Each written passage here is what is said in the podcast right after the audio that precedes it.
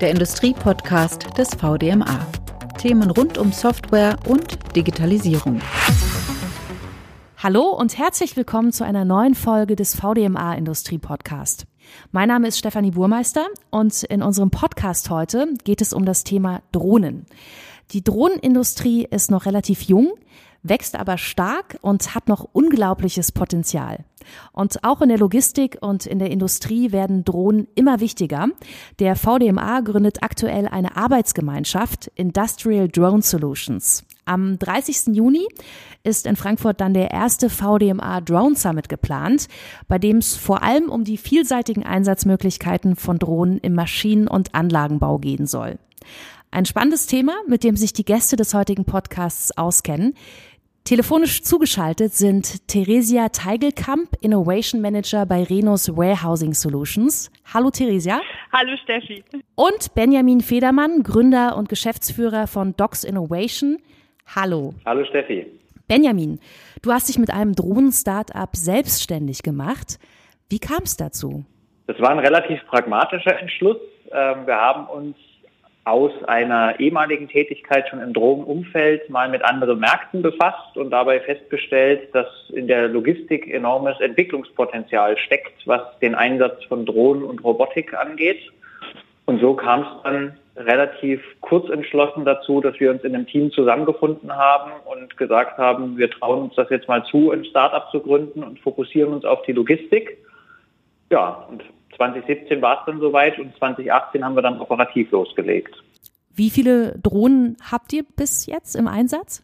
Ähm, das ist nicht so einfach zu beantworten. Also ähm, die Systeme, die wir zur Verfügung stellen, bestehen auf der einen Seite tatsächlich aus der Drohne, die die Daten einsammelt und auf der anderen Seite aber aus der Software, die die Informationen dann verarbeitet. Mhm. Ähm, das heißt, die reine Anzahl der Drohnen ist gar nicht das Entscheidende, sondern eher, was wird mit den Drohnen an Daten eingesammelt und was müssen wir auswerten.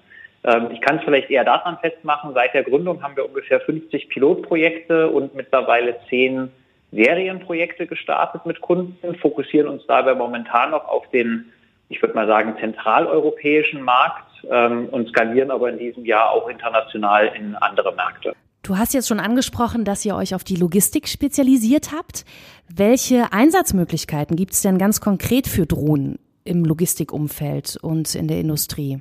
Ja, ganz unterschiedliche, aber um das jetzt an unserem Beispiel festzumachen, die Drohnen, die wir anbieten, werden eingesetzt im Umfeld von Lagerlogistikprozessen. Das kann sowohl das Palettenregallager im Innenbereich sein, das können aber auch große Blocklagerbereiche außen sein. Es geht also immer darum, Mengen zu erkennen, zu erfassen und Einzelobjekte auch ganz klar herauszuarbeiten und zu lokalisieren. Also die Standardfrage, was befindet sich an welcher Stelle, in welcher Menge.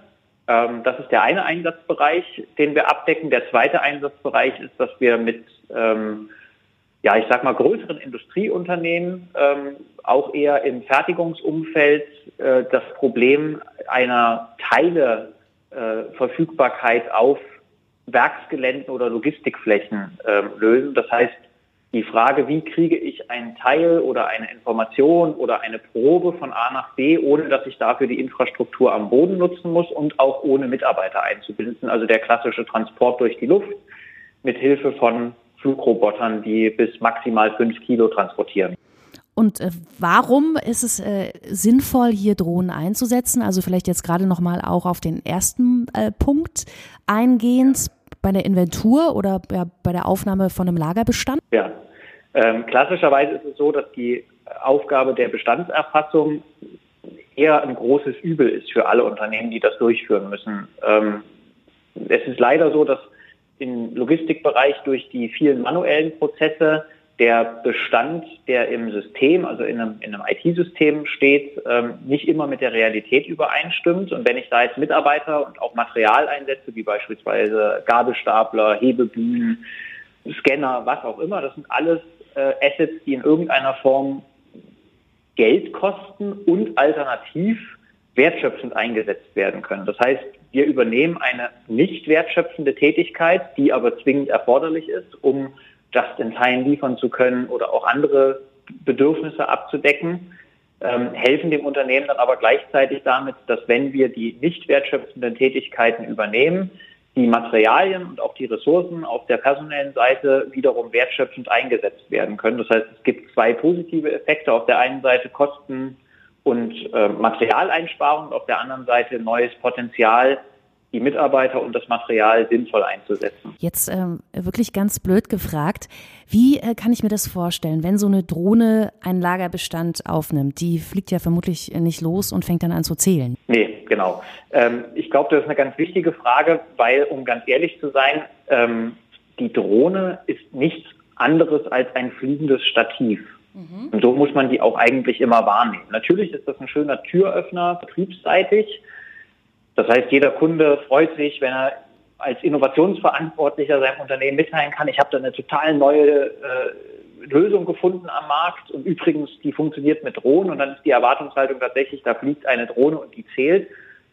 Die Drohne sammelt eigentlich nur Daten ein und die Intelligenz steckt in der Software, die überhaupt nicht in der Drohne beheimatet ist, sondern wo ganz anders steckt. Ähm, das heißt, die Drohne zählt gar nichts. Wir machen in dem Fall Bilder und nehmen mit anderen Sensoren noch weitere Informationen wie beispielsweise Labels auf. Und das eigentliche Verarbeiten dieser aufgenommenen Informationen findet dann in einer Software statt, die entweder in einer Cloud beheimatet ist oder beim Kunden direkt auf dem System läuft. Jetzt ist die Drohnenindustrie ja in Deutschland noch relativ jung. Was glaubst du, wie sich der Markt äh, da jetzt in den nächsten Jahren noch verändern wird? Beziehungsweise, was sagst du, wo steht Deutschland äh, eigentlich da im Moment im internationalen Vergleich? Ja, ich würde sagen, medial ist es so, dass die Drohnenindustrie tatsächlich noch relativ jung ist.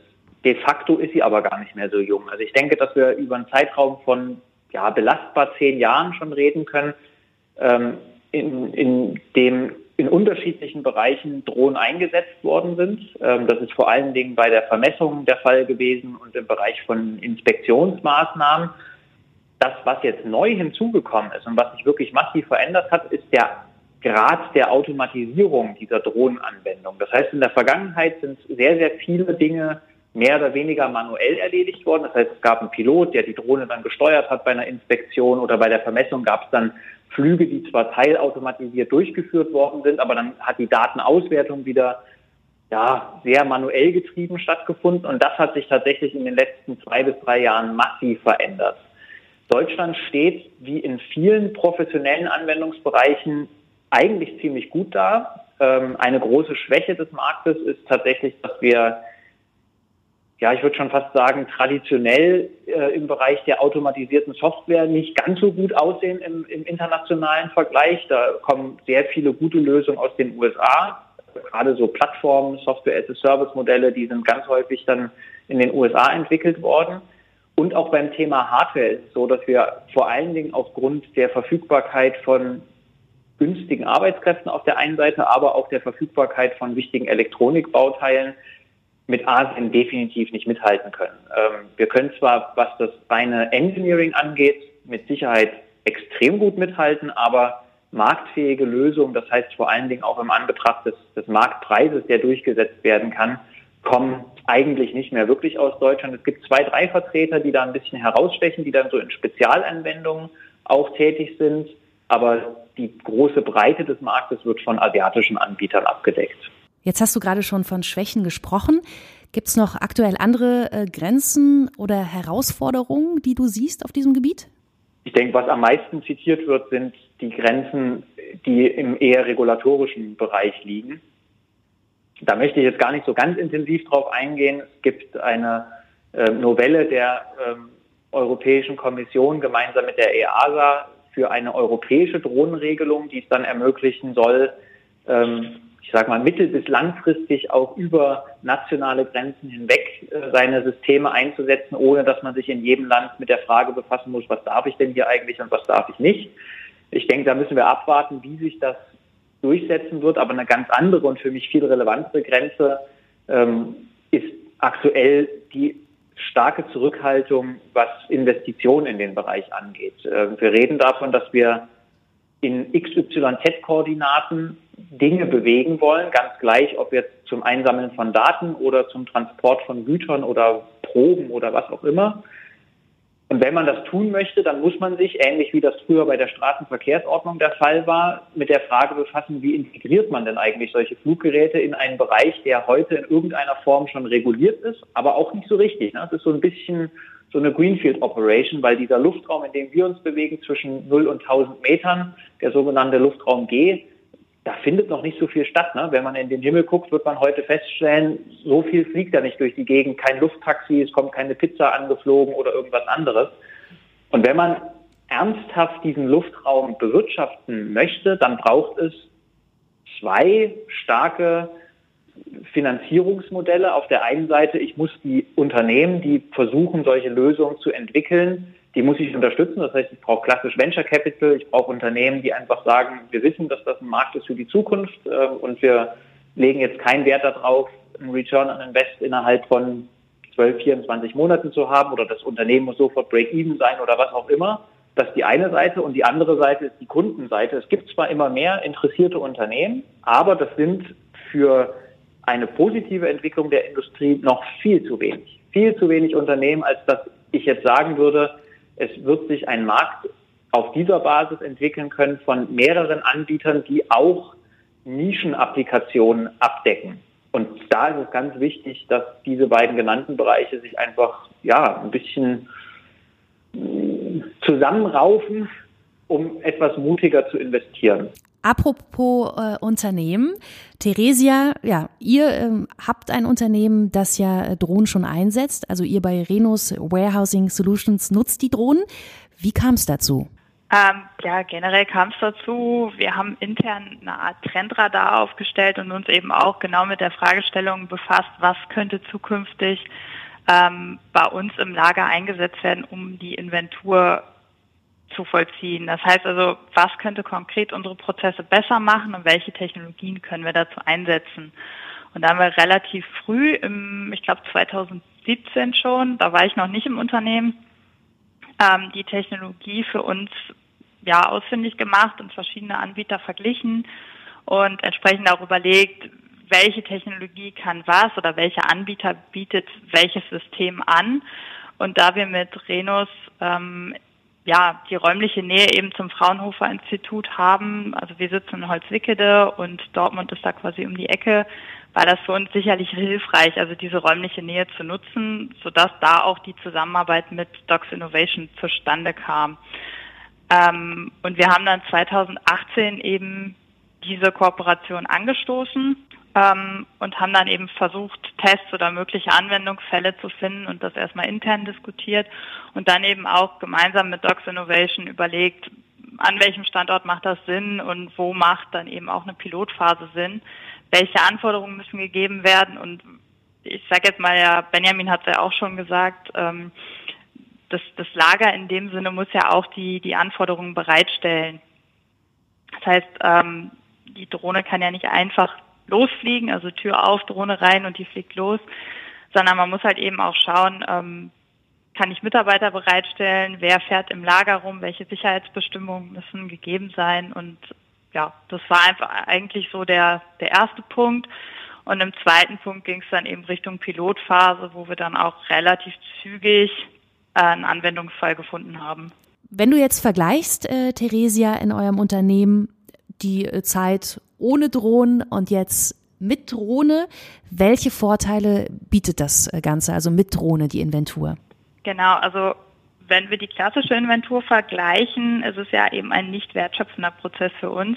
Das heißt, wir haben Mitarbeiterbindung für diesen Prozess, wir haben eine Assetbindung, das heißt, wir müssen Stapler und eine Hebebühne einsetzen und wir brauchen eben auch Mitarbeiter, die schwindelfrei sind, um in die ähm, oberen Etagen zu fahren. Das heißt, ähm, da ist schon ein deutlicher Vorteil, was die Flexibilität angeht. Ähm, noch dazu kommt, dass wir im Optimalfall eben das System auch äh, in Pausenzeiten einsetzen können oder beispielsweise zum Schichtende, äh, wenn weniger Betrieb im Lager ist. Es kommt natürlich immer auf die lokalen Gegebenheiten an. Ja, jetzt äh, so ein bisschen kann man sich das Ganze vorstellen, aber vielleicht kannst du die Lagersituation noch mal genau beschreiben und was wird überhaupt quasi gezählt von der Drohne? Also ja, Schrauben. Zu, zur Lagersituation bei uns aktuell. Ähm, wir haben eben die Lagerregale in Rottgau. Da, wo wir es testen, ist es aktuell so, dass wir sechs Etagen haben. Ähm, das heißt, da werden die Palettenstellplätze in der Pilotphase, die wir noch fahren, ähm, aktuell gezählt. Ähm, während der Pilotphase haben die Mitarbeiter ganz klar die Anweisung, es ist eine Pilotphase, die Gänge sind abzusperren ähm, und da fährt eben ein kleines Bodenfahrzeug, das sie bitte Rücksicht nehmen müssen. Das heißt, im Normalbetrieb ist eben auch Verkehr von Flurförderfahrzeugen, Mitarbeiter, die kommissionieren. Ähm, und unterm Strich, je nachdem, ist es halt recht trubelig zu den Stoßzeiten. Das heißt, da muss man eben auch Rücksicht nehmen. Ja, und, und was, was zählt die Drohne bei euch? Genau, aktuell ist es so, dass wir während der Pilotphase erstmal Leerplatzkontrollen machen. Das bedeutet, ob tatsächlich ähm, Paletten an den Plätzen stehen, wo sie sollen, oder ob Paletten eben leer sind, ähm, die dann nicht eingelagert werden sollten. Das heißt, das wäre während der Pilotphase unsere, unser erster Test und im äh, zweiten Test, ähm, den man dann anschließen könnte, müsste man dann schauen, welchen Anwendungsfall man testen würde. Mhm. Und das hast du gerade schon kurz angesprochen. Im Moment ist es ähm, ein Standort ne, bei euch, wo ihr genau. testet, Rottgau. Mhm. Benjamin, zurück zu dir. Gab es denn jetzt in diesem konkreten äh, Fall irgendwelche besonderen Herausforderungen? Ja, ich würde sagen, aus Produktmanagement-Sicht ist so, dass jedes Pilotprojekt mit Herausforderungen verbunden ist. Ähm, in der recht frühen Phase von einer Serienentwicklung geht es immer darum, das Kundenfeedback so zu verwerten intern, dass die Lösung stabiler wird und damit dann auch skalierbarer, was andere potenzielle Kunden, aber auch andere Anwendungsfälle angeht. Bei Renus jetzt im speziellen Fall war es so, dass ähm, das Pilotprojekt in Rottgau dann intern dazu geführt hat, ähm, dass sich ein anderer Innovationsbereich ähm, auch für das Thema interessiert hat und wir jetzt an einem zweiten Standort auch schon ein Rollout hatten, nämlich in München. Ähm, da geht es thematisch um etwas anderes. Da geht es mehr wirklich darum, ähm, die Palettenlabels direkt zu erfassen und da ein Feedback zu geben. Und äh, da war es extrem wertvoll, dass wir die Erfahrungswerte der Abläufe in Rottgau schon mitnehmen konnten, um dann beim Rollout in München eigentlich alles, ich sag mal, ein bisschen besser zu machen. Ja, so ehrlich muss man einfach sein. Das beginnt bei der Einweisung des Personals vor Ort, bei der Frage, wie geht man mit Servicekonzepten um, ähm, wie beantwortet man Fragen, die sich die operativ Verantwortlichen vielleicht selbst noch gar nicht stellen. Ne? Das heißt, dass man schon im Vorfeld einfach auf bestimmte Dinge eingeht, die man äh, in einem anderen Projekt äh, schon entweder positiv oder auch negativ mitgenommen hat. Ähm, genau, hier vielleicht noch zum Hinweis. Ähm, wir haben von einem anderen Hersteller bereits in Frankreich auch schon eine Drohne getestet, sind aber dann dazu übergegangen, ähm, uns mehr auf Docs Innovation zu fokussieren, weil uns das System einfach stabiler schien. Das heißt, in, in Summe haben wir im, äh, in der ganzen Renus-Gruppe bereits schon ähm, ja, zwei Pilotphasen mit Docs Innovation angestoßen, aber alternativ auch äh, in 2017 war es in Frankreich ein anderes System getestet, von dem wir dann aber Abstand genommen haben. Mhm. Aber jetzt mit Docs Innovation äh, scheint ihr bisher zumindest gute Erfahrungen äh, zu machen und zufrieden zu sein. Könnt ihr euch noch weitere Anwendungen äh, mit Drohnen vorstellen? Ist das vielleicht sogar schon geplant? Genau, nach dem Testbetrieb sicherlich kann man sich andere Anwendungsfälle vorstellen, wobei das ist jetzt aktuell eine Lernphase sowohl für uns oder insbesondere für uns als auch für Docs Innovation. Ähm, das heißt, nach dem Testbetrieb könnte ich mir jetzt durchaus vorstellen, zu sagen, dass man ähm, nicht nur diese Lehrplatzkontrollen unter die Lupe nimmt, sondern eben auch langfristig, und ich betone eben langfristig, äh, zu einer kompletten Inventur übergeht. Aber ich denke, da weiß Benjamin auch mehr, was da technisch gegeben sein muss und ähm, wie man das anstoßen müsste. Ähm, weitere Anwendungsfälle könnte ich mir durchaus vorstellen, interne Transporte beispielsweise.